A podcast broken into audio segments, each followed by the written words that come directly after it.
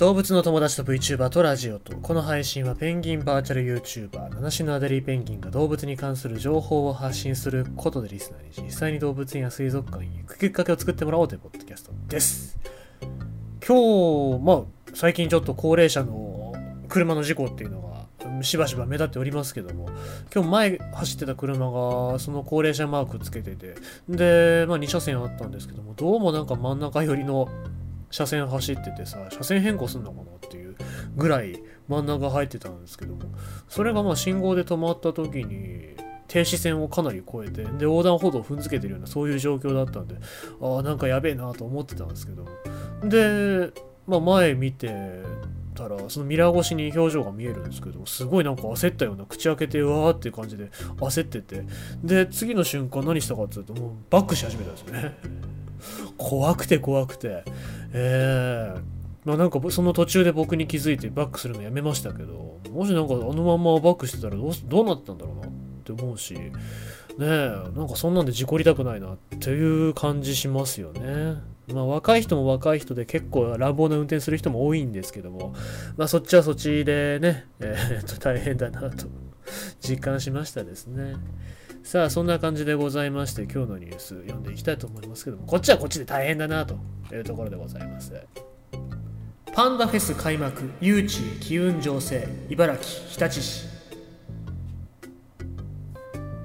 茨城県日立市上根動物園へのジャイアントパンダ誘致に向け日立市幸町の日立シビックセンター新都市広場で20日地元の機運を盛り上げるパンダフェスが始まった。パンダダンスコンテストやフラダンスなどのステージ企画のほかキッチンカーや物販も並ぶ22日まで。地域の活性化につなげようと民間有志や県日中友好協会茨城大学の学生らが中心となって初めて企画した。開幕セレモニーでは子どもたちがパンダパンダンスを披露し会場を盛り上げた。茨城パンダ誘致推進協議会長の大井川和彦知事はコロナ禍などで誘致活動が停滞した経緯に触れ諦めずに長い、息の長い形で取り組むと挨拶。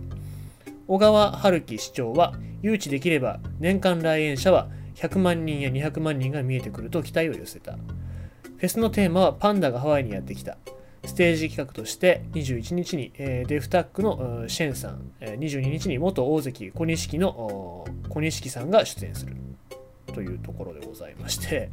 まああの何、とも言えない話なんでございますけど。何とも言えないじゃないですよね。ものすごくこう計画が雑ですよね。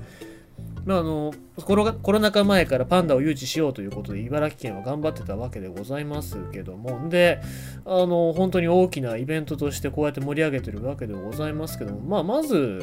そのパンダ側、まあ、中国側からしてみればその繁殖、まあ、レンタルという形でございますし繁殖をできる環境を整えてくれるのかっていうところがまず一つですよね。だから僕はアドベンチャーワールド以外ではもうパンダって飼育しなくていいんじゃないかなっていうふうに思いましたしたけどもやっぱりその繁殖っていうのが見込めないようなところでは貸してくれないと思いますので、えー、ただパンダを持ってくれば100万人200万人来てくれるだろうっていうなんかそういう川山用では結構無理があると思いますしあとは年間のレンタル料ですね。まあ、レンタル料1億円ぐらいだというふうに言われておりますけども、そのレンタル費用で賄えるのかっていう、その入場者数とかで賄えるのかっていうのですよね。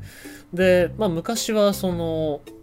上野動物園の例で言うと一番最初は日中友好ということで無料だったんですけどもその後のシンシンとリーリーからはレンタル料がかかっておりますので、まあ、おそらくレンタル料ありきで、えー、貸し出しになると思いますしもっとお金ふっかけられるかもしれませんからね、えー、そうなると、まあ、政治的なその実績が欲しい県だったりとかがしたら それでも買っちゃう可能性もありますからさあそこら辺の判断はどうするのかなっていうふうに知事には問いたいですよね。でまあ今この時期で警戒しなきゃいけないっていうのもあるんで、もちろん日中友好は大事だと思うんですけども、そういうところで外交だったりとか、そういう裏でつながろうとしちゃったりとかっていう、利用されたりとかね、パンダを利用して何かでつながろうとする可能性もありますので、もう本当にその中国を経由するっていう、まあ、もちろんパンダはいい動物ですけど、もちろんいいいい動物ですよ。いい動物なんですけども、そこで、えー、人間っていうのは浅はかなので、えー、悪用する人もいますのでですね、そこに対して警戒心があるのかっていうのは気をつけたいですよね。えー、で、まあ、あと一番大事なこととしては、かみね動物園。かみね動物園がパンダ欲しがってるのかって話なんですよね。かみね動物園で飼育する動物の話をなんで知事と市長が口を出さなきゃいけないのかっていうところにまず注目をしなきゃいけないなと思うんですけどもうーん上根動物園で本当に素晴らしい動物園で、えーまあ、特に、まあ、チンパンジーゴヒチ君とかね、えー、いるわけでございますけどもこのゴヒチ君っていうのは57番だったかな。昔医薬品を作るためにその実験のために使われていた57番っていう実験台のチンパンジーを引き取ってで今は大家族を形成してるっていう、まあ、素晴らしいストーリーがあるあチンパンジーがいるんですけどもその子だったり、まあ、他の動物たちも素晴らしいあの環境で、えー、飼育されてるわけなんでございますけどもさてその中にパンダは必要かっていうことを改めて考えると動物園側の目線っていうのはどうなのかなっていうふうに思いますよね。まあ、だからとにかく市民側動物園側っていう目線を考えた上でそうやって盛り上げる前にもう一度市民の声っていうのを聞いてほしいなと思います。まあ、できればこの記事書いてる茨城新聞の人たちも肯定的に捉えるんじゃなくて反対意見っていうのもしっかり出してでこのパンダの誘致っていうのをの是非っていうのをもう一度考え直していただきたいなというふうに思います。ということでございまして今日のニュースはパンダ誘致のためにパンダフェス開催茨城県ということでございました。